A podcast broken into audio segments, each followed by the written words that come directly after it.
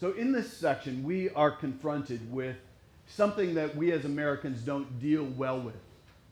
And admittedly, it's not something that I deal well with. We're, we're confronted with uh, this plain and challenging statement that we as Christians are to rejoice in our sufferings. To rejoice in our sufferings. When we think about suffering, the first thing that I think about when, I, when there's a potential of any kind of suffering, the first thing that I have, I have a, a mechanism within inside me, is to leave. My wife answered that question. we either, a lot of us have, have either a fight or a flight mechanism.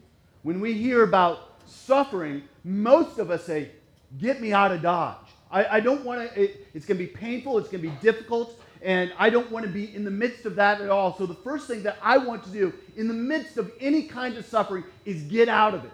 I want to run for the hills. I want to go to a, a, safer, more comfortable, a more peaceful, a more pleasant green pasture kind of place. You know, after all, it's been promised to us in uh, Psalm 23, right? The Lord is my shepherd, I shall not want.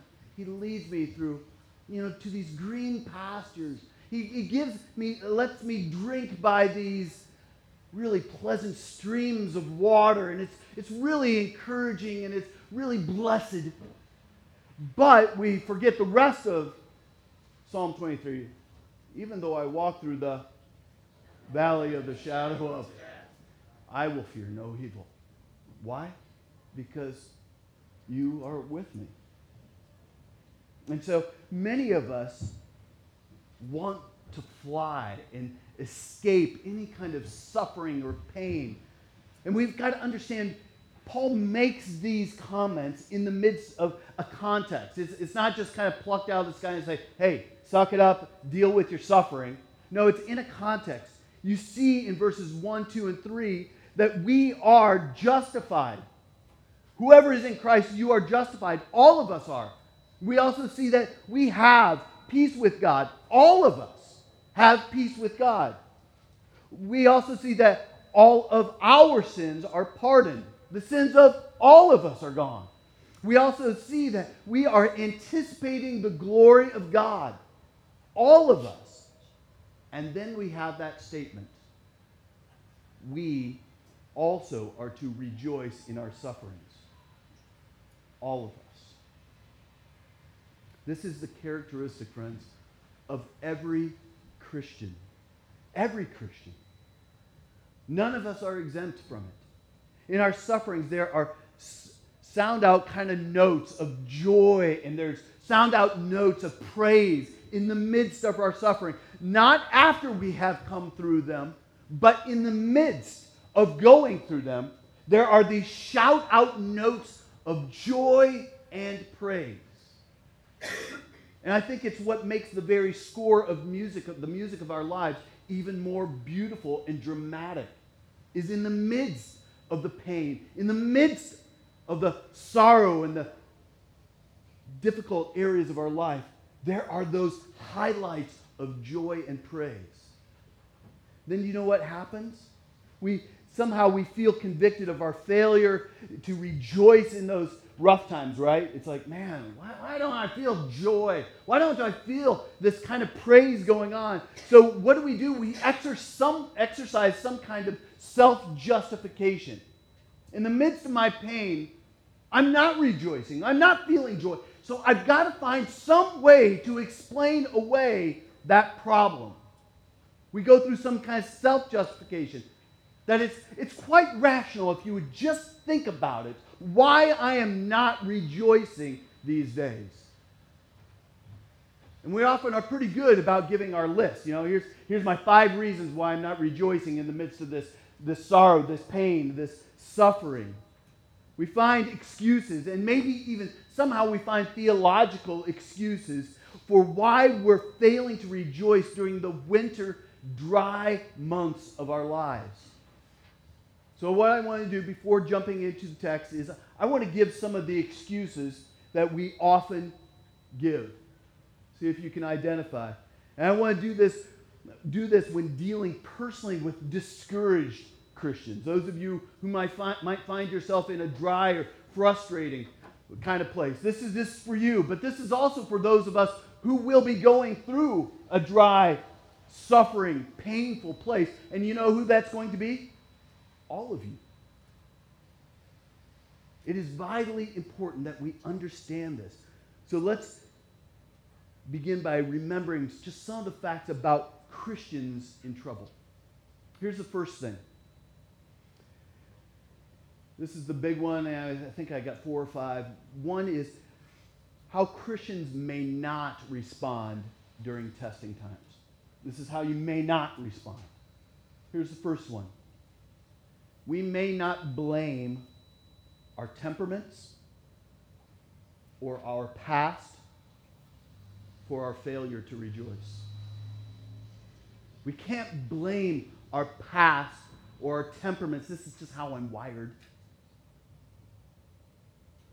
We may excuse ourselves by saying that our feelings are inescapable consequences of our circumstances, that we have a particular type of temperament as our family has before us. If you, if you met my family, you would understand. This is just kind of how we're wired. How many of us kind of point back to our mom and our dad, our grandpa and grandma, our uncles and aunts, our line, our, our lineage, and say, just look back. This, this is why I'm reacting the way I am today. It, to a certain extent, it's true, right? We all kind of inherit and we've, we've been kind of shaped by the way our parents have raised us, our grandparents raised them, our great grandparents. There's kind of a line of the way that we kind of act. We all have kind of different personalities. But here, hear this a group of Christians is not like a sheet of postage stamps where each and every one is exactly identical. We're all different, right? But feelings, which are a result of upbringing and temperament or circumstances, that may not dictate us to be exactly like that page of stamps. We cannot say that, well, my parents are like this, so therefore I am like this. Why? Because we're not trapped. We're not trapped. We are not slaves to our feelings. There's the grace of the Lord Jesus Christ. There's, there's the indwelling of the Holy Spirit. And every Christian who has received Christ as God's gift, there is an extra dimension of power to overcome the weakness of our temperament. Christ in you, the hope of glory. You have been given the Holy Spirit, and He is dwelling within you. How long do we have to complain about, oh, that's just who I am? Oh, that's right. Christ in me. That's right. The Holy Spirit is dwelling and empowering and living in me. That enables us to have peace and joy, irrespective of any of our circumstances. Christ in me. He gladly laid down his life, joyfully set aside the glories of heaven for what purpose? For me, in the midst of suffering. The Christian is blessed with having a bigger picture and having the promise that there is no trial that can come to us but what every Christian experiences, and that God will, will with that trial, make a way of escape. And, and we are able to bear it. We are able to stand up underneath this trial, this pain, this challenge. We're able to stand up underneath it. So our lacking of rejoicing cannot be blamed on our circumstances or on our personality. That's one, when you hear somebody just say, well, you know, that's when you go, uh, hold on a second. You've forgotten one very critical thing the indwelling of the Holy Spirit who's been given to you. Another thing that we may not do in the midst of our, our trials and our temptations and our, our suffering is that we may not blame our heavy duties, our heavy circumstances. We cannot blame those things. Paul was writing to the Roman church, that congregation there, and it was comprised of all kinds of different people.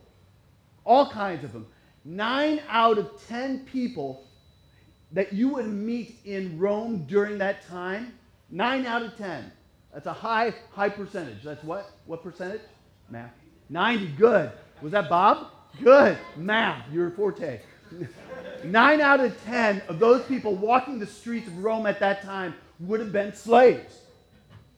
So, can you imagine what the church would have been compromised of? Nine out of ten of the people in that church would have been slaves.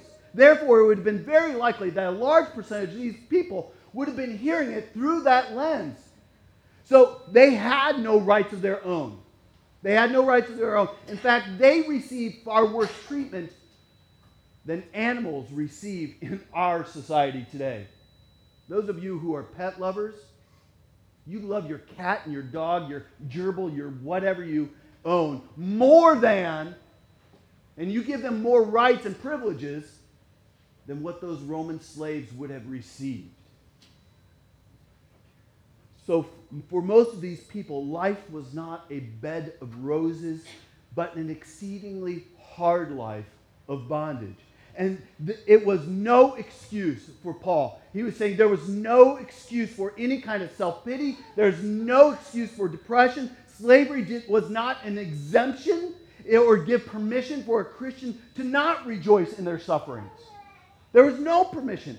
Remember the great words that he said to them? He said, Bondservants, obey your earthly masters with fear and trembling, with a sincere heart, as you would with Christ not by one of eye service as people pleasers, but as a bondservant of Christ, doing the will of God from the heart, rendering service with a good will as to the Lord and not to man, knowing that whatever good one does, he will receive back from the Lord, whether he is a bondservant or free. So we can't look at our circumstances and say, well, I, have got a heavy job or I got heavy circumstances and blame it on that. No, it's just not permissible. We cannot blame those things. But we also see that the apostle was also, we can't blame it on the apostle Paul being this highfalutin kind of theological type who was writing, writing down to the church and saying, do these things. He, Paul was demanding from the readers what he also was expecting from himself. In other words, Paul practiced what he preached. He didn't just expect the people in the Roman church to hear these words and apply them to themselves, he also applied them to himself. For, two, for years, he was in the Roman prison. Years. He was isolated and he was awaiting the chopping block. He was waiting for it. But if you look at the book of Acts, you'll see that he was always rejoicing. Listen to this from Acts chapter 16. I want you to kind of picture it in your mind's eye of how this is working out in this Roman prison. And when they were afflicted with many blows upon them, they threw them into prison, ordering the jailer to keep them safely. About midnight, Paul and Silas were praying and singing hymns to God and the prisoners were listening to them. So after they had been had the tar beaten out of them, thrown into prison unjustly, what did they do? They broke out into a good old Gaither hymn sing, is what they did. It, it was almost like Paul was saying, So, Silas, what do you want to sing next? Does, does anybody know who the Gaithers are, by the way? Okay, a few of us do. Okay, just making sure. Contextualize your sermon, Paul. Could you imagine? Paul was saying to Silas, What should we sing next? And Silas says, How about we sing Psalm 100? Good, good. All the people that one earth, on one earth do dwell, do sing to the Lord with a cheerful voice. They're singing out those things. And all the prisoners and the governors soon would be converted. All those who were listening in the prison received it and they believed it. And again in Colossians 1:24, Paul says, now. I rejoice in my sufferings for your sake. And in Philippians 4:10, he says, I have rejoiced in the Lord greatly that now at length you have received your concern for me. Paul practiced what he preached. So it's not like this, this really lofty kind of idea of, of rejoicing in the midst of suffering. Paul's going, no, this is what we do. Follow me. Look at what I'm doing. Rejoice in prison, on your deathbed, when you're waiting the chopping block. Sing songs to the Lord. Rejoice in your suffering. The next one is we see that in many parts of the scripture that peace with God and joy in suffering, peace with God and joy in suffering are combined in the life of a, of a believer. They're not two separate things, they're joined together and they overlap each other all the time. You see it particularly in the Old Testament. For example, Genesis chapter 32. You all know the story, right? Didn't think so? So it's the story of Jacob. Jacob had kind of betrayed his brother, tricked his brother, and his brother was really upset. And he was going to reconcile with his brother and he was going to meet them. All of Jacob's family was on his way to meet his brother Esau. And he knew his brother Esau was angry and had every right to be angry. So here's what it, where it says Genesis chapter 30, what it says. And the messengers returned to Jacob, saying, We came to your brother Esau, and he is coming to meet you. Could you imagine his heart right now, just kind of beating? And there are 400 men with them. then Jacob was greatly afraid and distressed. He divided the people who were with him and the flocks and the herds and the camels into two camps, thinking, if Esau comes to the one camp and attacks it, then the camp that is left will escape. He was really practically thinking, right? In the midst of his fear, he's going, okay, so what do we do in the midst of suffering and fear and trials? Divide and conquer. Divide and conquer. There was a necessary tension and a planning as this threat drew near, and, and it was a good thinking. But in the end, as we're going to see later, he came to a place of resting and trusting God. There was peace with God, where he knew that he was perfectly secure in the hands of God. Again, you, you see it in David as he was hounded time after time, hounded by Saul, right? And yet he writes these words of Psalm 27 that have been a comfort for Christians for over 4,000 years. It says this The Lord is my light and my salvation. What's the next phrase? Anybody know? Uh, what was it? Whom shall I fear? The Lord is my light and my salvation. whom shall I fear? The Lord is the stronghold of my life. Of whom shall I be afraid? And this that is the rejoicing in suffering. And again, what did Job say in his troubles? Though he slay me, I will hope in him.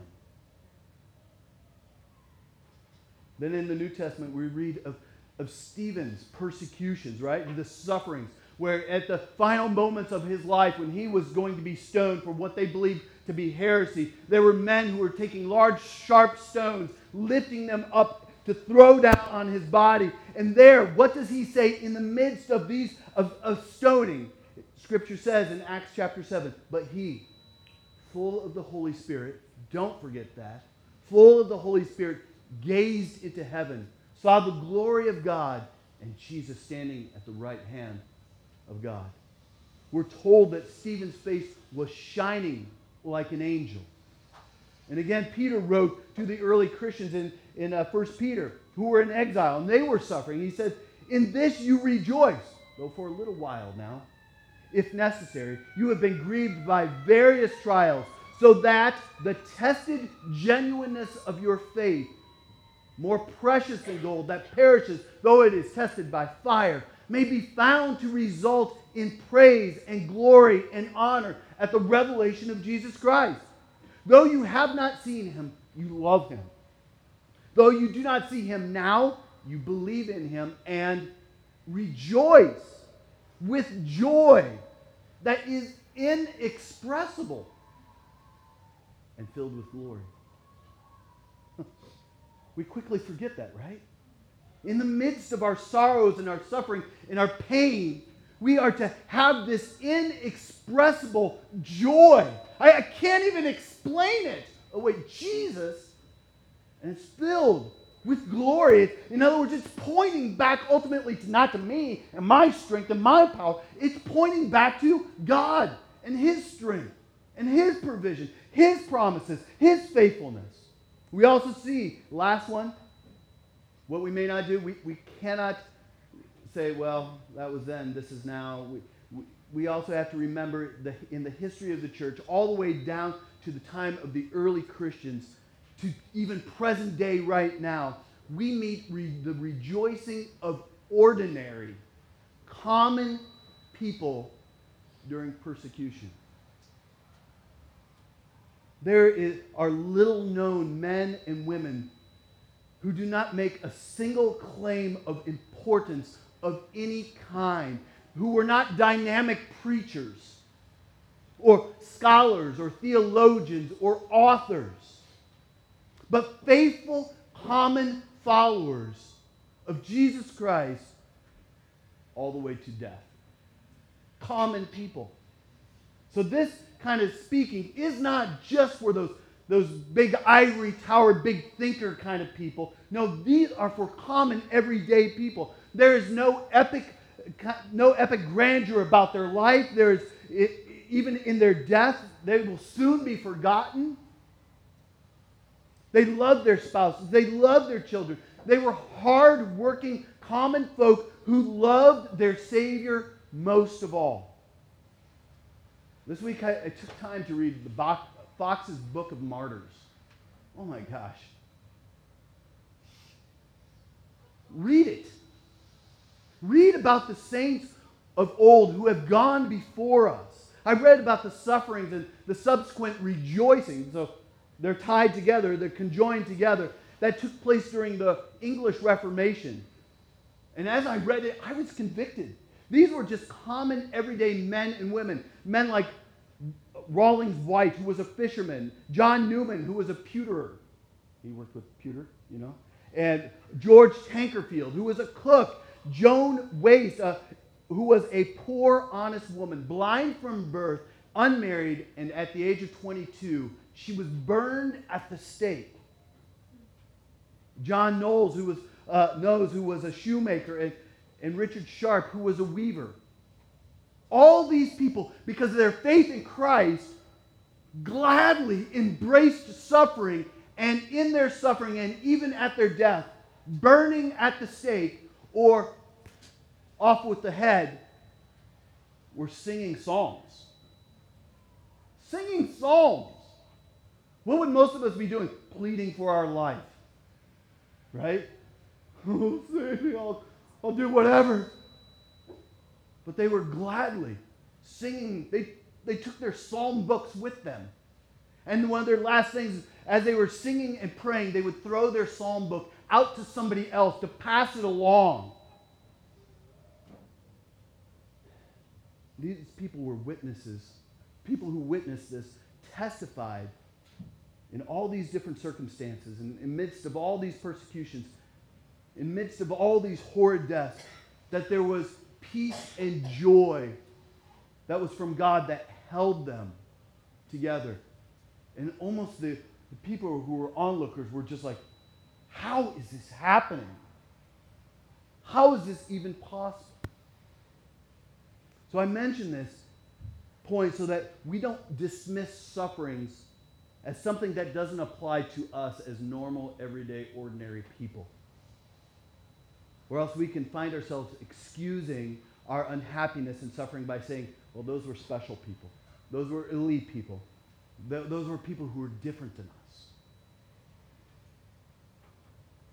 We've got to remember that Jesus, before he died, expressly tells us that this peace and this joy would be ours.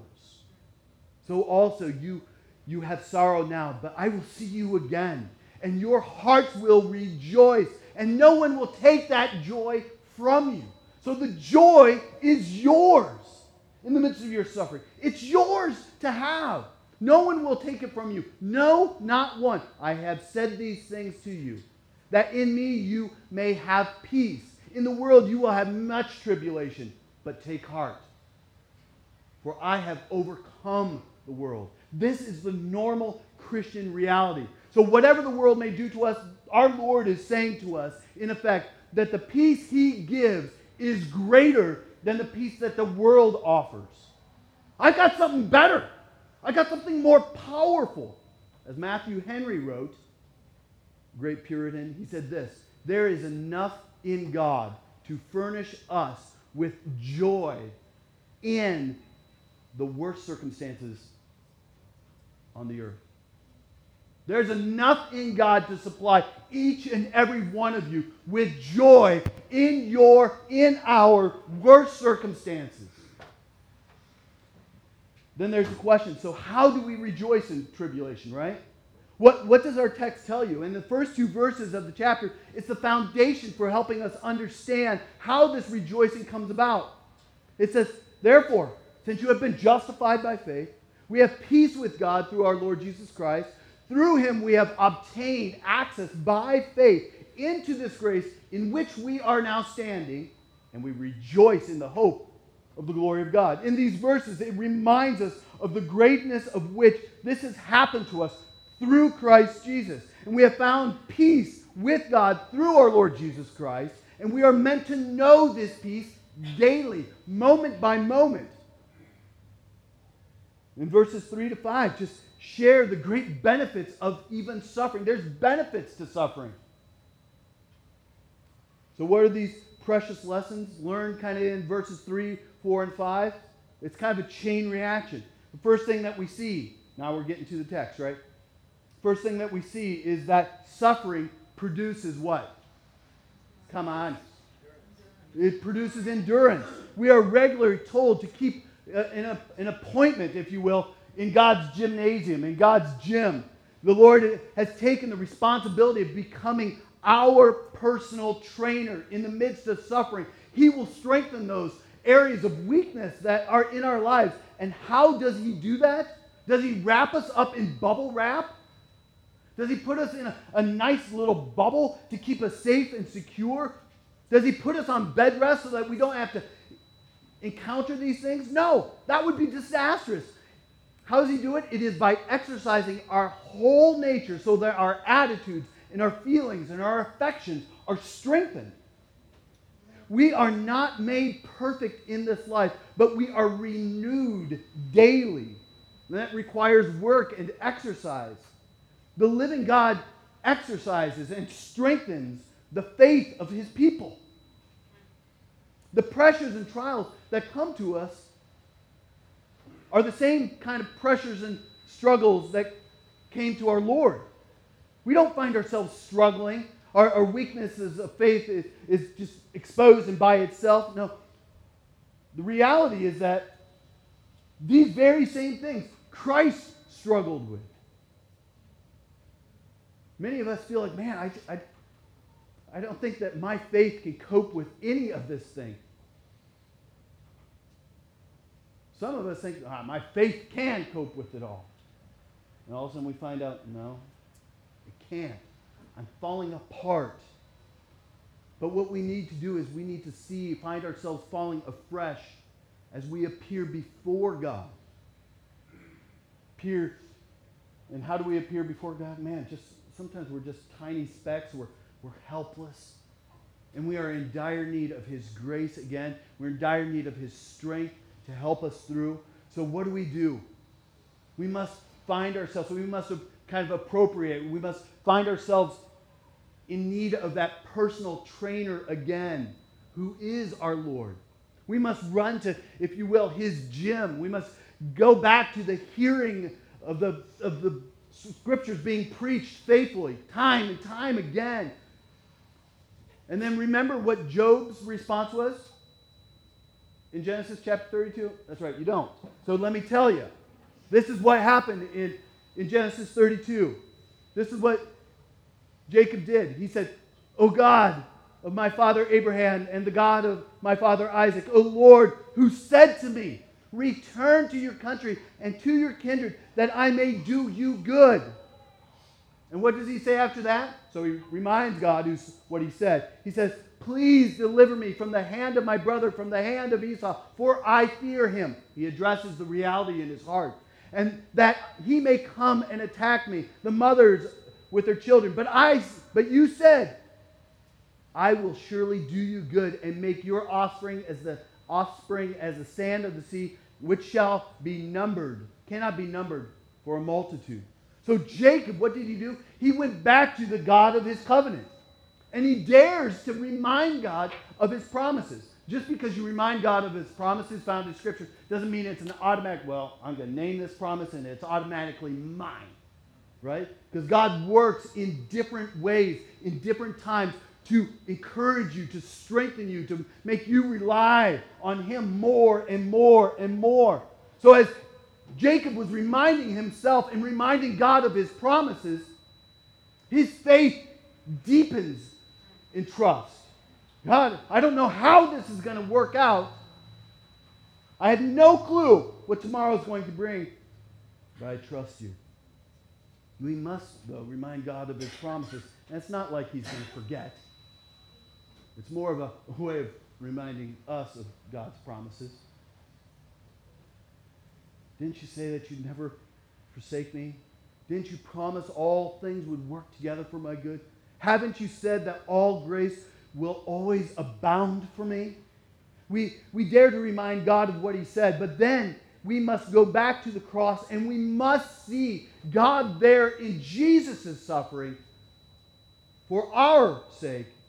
God was making his own son to be sin who knew no sin so that we might become the righteousness of God. He has fulfilled his promises in Christ. This is faith in action. It's appropriating, again, our, our personal trainer, Jesus Christ himself. Teach me, Lord. Teach me how to deal with these rough passages in my life in light of the cross. Teach me.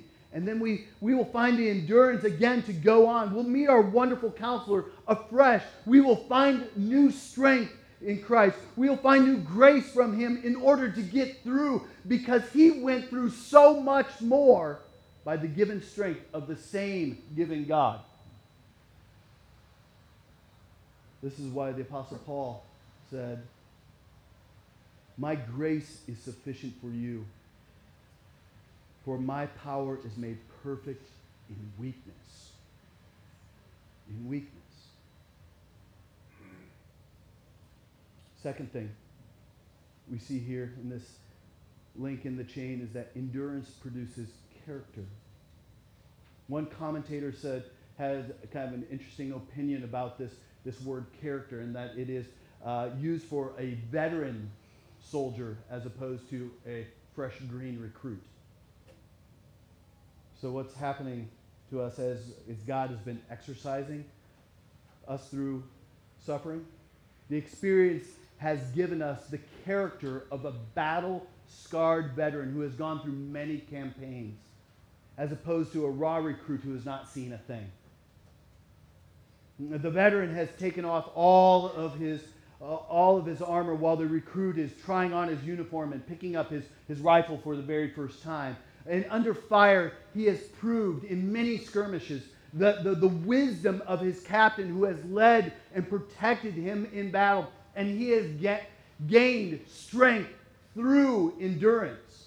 You look at many of the, the generals, these are men who are, are wise because of what they have been through, what they have seen on the field. And there is a, a great amount of wisdom. We, we can go back over things in our lives and we know that we have had this experience, just what, like what the apostle was saying. And we're not talking about it theoretically. We know that God is at work in our lives. There, therefore, the Holy Spirit within us is taking us through these trials, through these temptations, through this suffering, so that gradually we become more and more like Christ. Our character becomes more like Christ's character. So, enduring and pushing through and trusting in God, we become more like Christ. We take on his character, trusting his Father, trusting our Father. We also see that character produces a growing hope. It's not sometimes an automatic, it's a, it's a growing hope. We are God's people, and He's dealing with us as sons and daughters. And if you have a son or daughter, you know it's a, a growing and an ongoing thing in life, right? It's not like immediately they become perfect and really. Actually, it, it never really happens. It's an ongoing process. God is teaching us daily to depend on Him and to experience His life in us as His children. We can look back and we can see God, that God was faithful to us in the past and He'll be faithful to us in the present.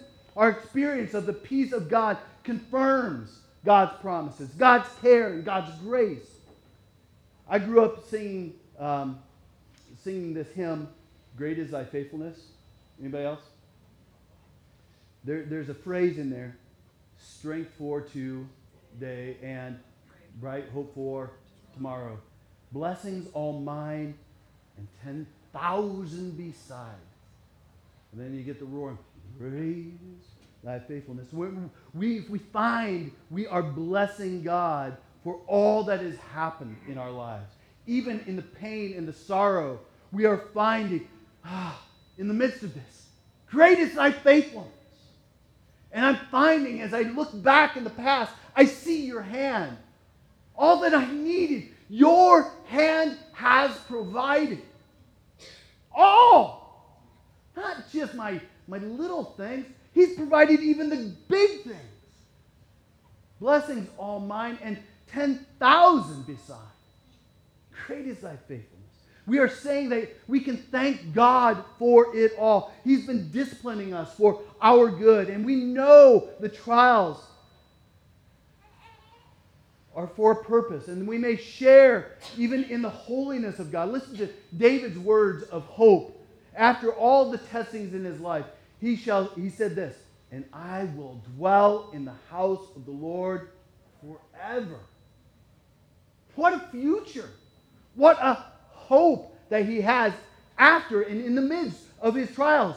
So it's not just the past, it's the present. I shall dwell in the house of the Lord forever. What a future. Listen to Paul's words of hope in 2 Timothy 4.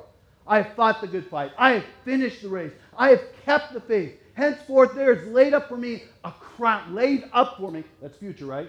He has laid up for me a crown of righteousness, which the Lord, the righteous judge, will award to me on that day.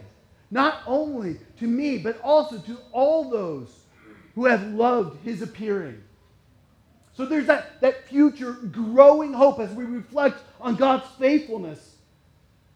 It's a growing hope. And all the trials that he has endured built up that hope of what was lying before him. And then Paul says, and that hope will not disappoint us. That hope will not disappoint us. It won't betray us by showing that it's an illusion, that it's a mirage. No, this hope is no fantasy, but how do we know this? What is the ultimate ground on which our Christian hope exists? What is our hope of glory? And this leads us to our last and final phrase God's love has been poured out on our The ultimate ground on which our hope rests is the steadfast love of God. The reason our hope will never let us down is that God has never let us down. His love never, never, never will give up on us. Heaven's floodgates, think about this, have opened wide, and the flow has been trained upon the earth the church worldwide. Its gates have been opened up. The flood of God's love has been poured out on the church worldwide. And here now it comes right into our particular lives, washing and refreshing and irrigating our very hearts. The love of God has been doing this, it's been poured out on us. We are loved by our Heavenly Father. And at the very center of our personalities, it's happening. The, the very disposition, the, the complex part of our our, ourselves, that is called our hearts. And then it goes not only into our hearts, but into our entire life. It saturates us into every nook and cranny. Every day, our wills and our feelings are flooded with the love of God. Or should be. This is not just our working out the implications of our faith. It's not the result of just a process of training and learning to see God's love. No.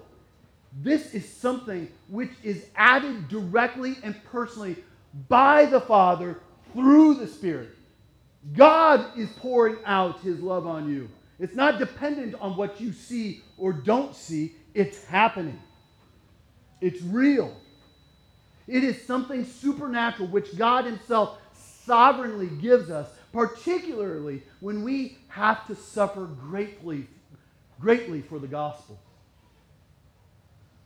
The realization of such love, such a love of God, lifts us beyond our circumstances so that in the midst of them, we are filled with the sense of His loving care, with His joy and His peace. The reality is, is that we have looked for relief elsewhere, right? Every one of us, starting with me. I have looked for relief and hope and security and everything else. Everywhere else. We have tried other things, other ways, other people, other jobs, other finances, you name it. We have tried all kinds of other things. But Christ blesses us what we need to do is in the midst of our suffering and in our pain is to face God with the promise of Jacob and say, Lord, you promised me these blessings. Please fulfill your promises now. Plead with God to fulfill his promises and to fill your life again and again with his love, to make the indwelling of the Holy Spirit more and more a real reality, to stand in front of these promises which are here in the text and say to God, I can't do it. I cannot pull through. I'm weak. I'm tired. I'm exhausted. I'm discouraged. I feel hopeless. I can't not do it. You must come, God, and meet me afresh. You must open my eyes to see the great things that you have done for me because I've forgotten. He may even give you a glimpse into his eternal plan. He may. So that the joys of heaven will be so great that, another phrase, that the things of earth will grow strangely dim in the light of his glory and grace. I am so in touch with God's love and his promises that the things of this earth, the pain, the persecution, even the great love that I have my friends and my family, the love that I have for my job, these things will all grow strangely dim. Strangely dim in the light of his glory and grace.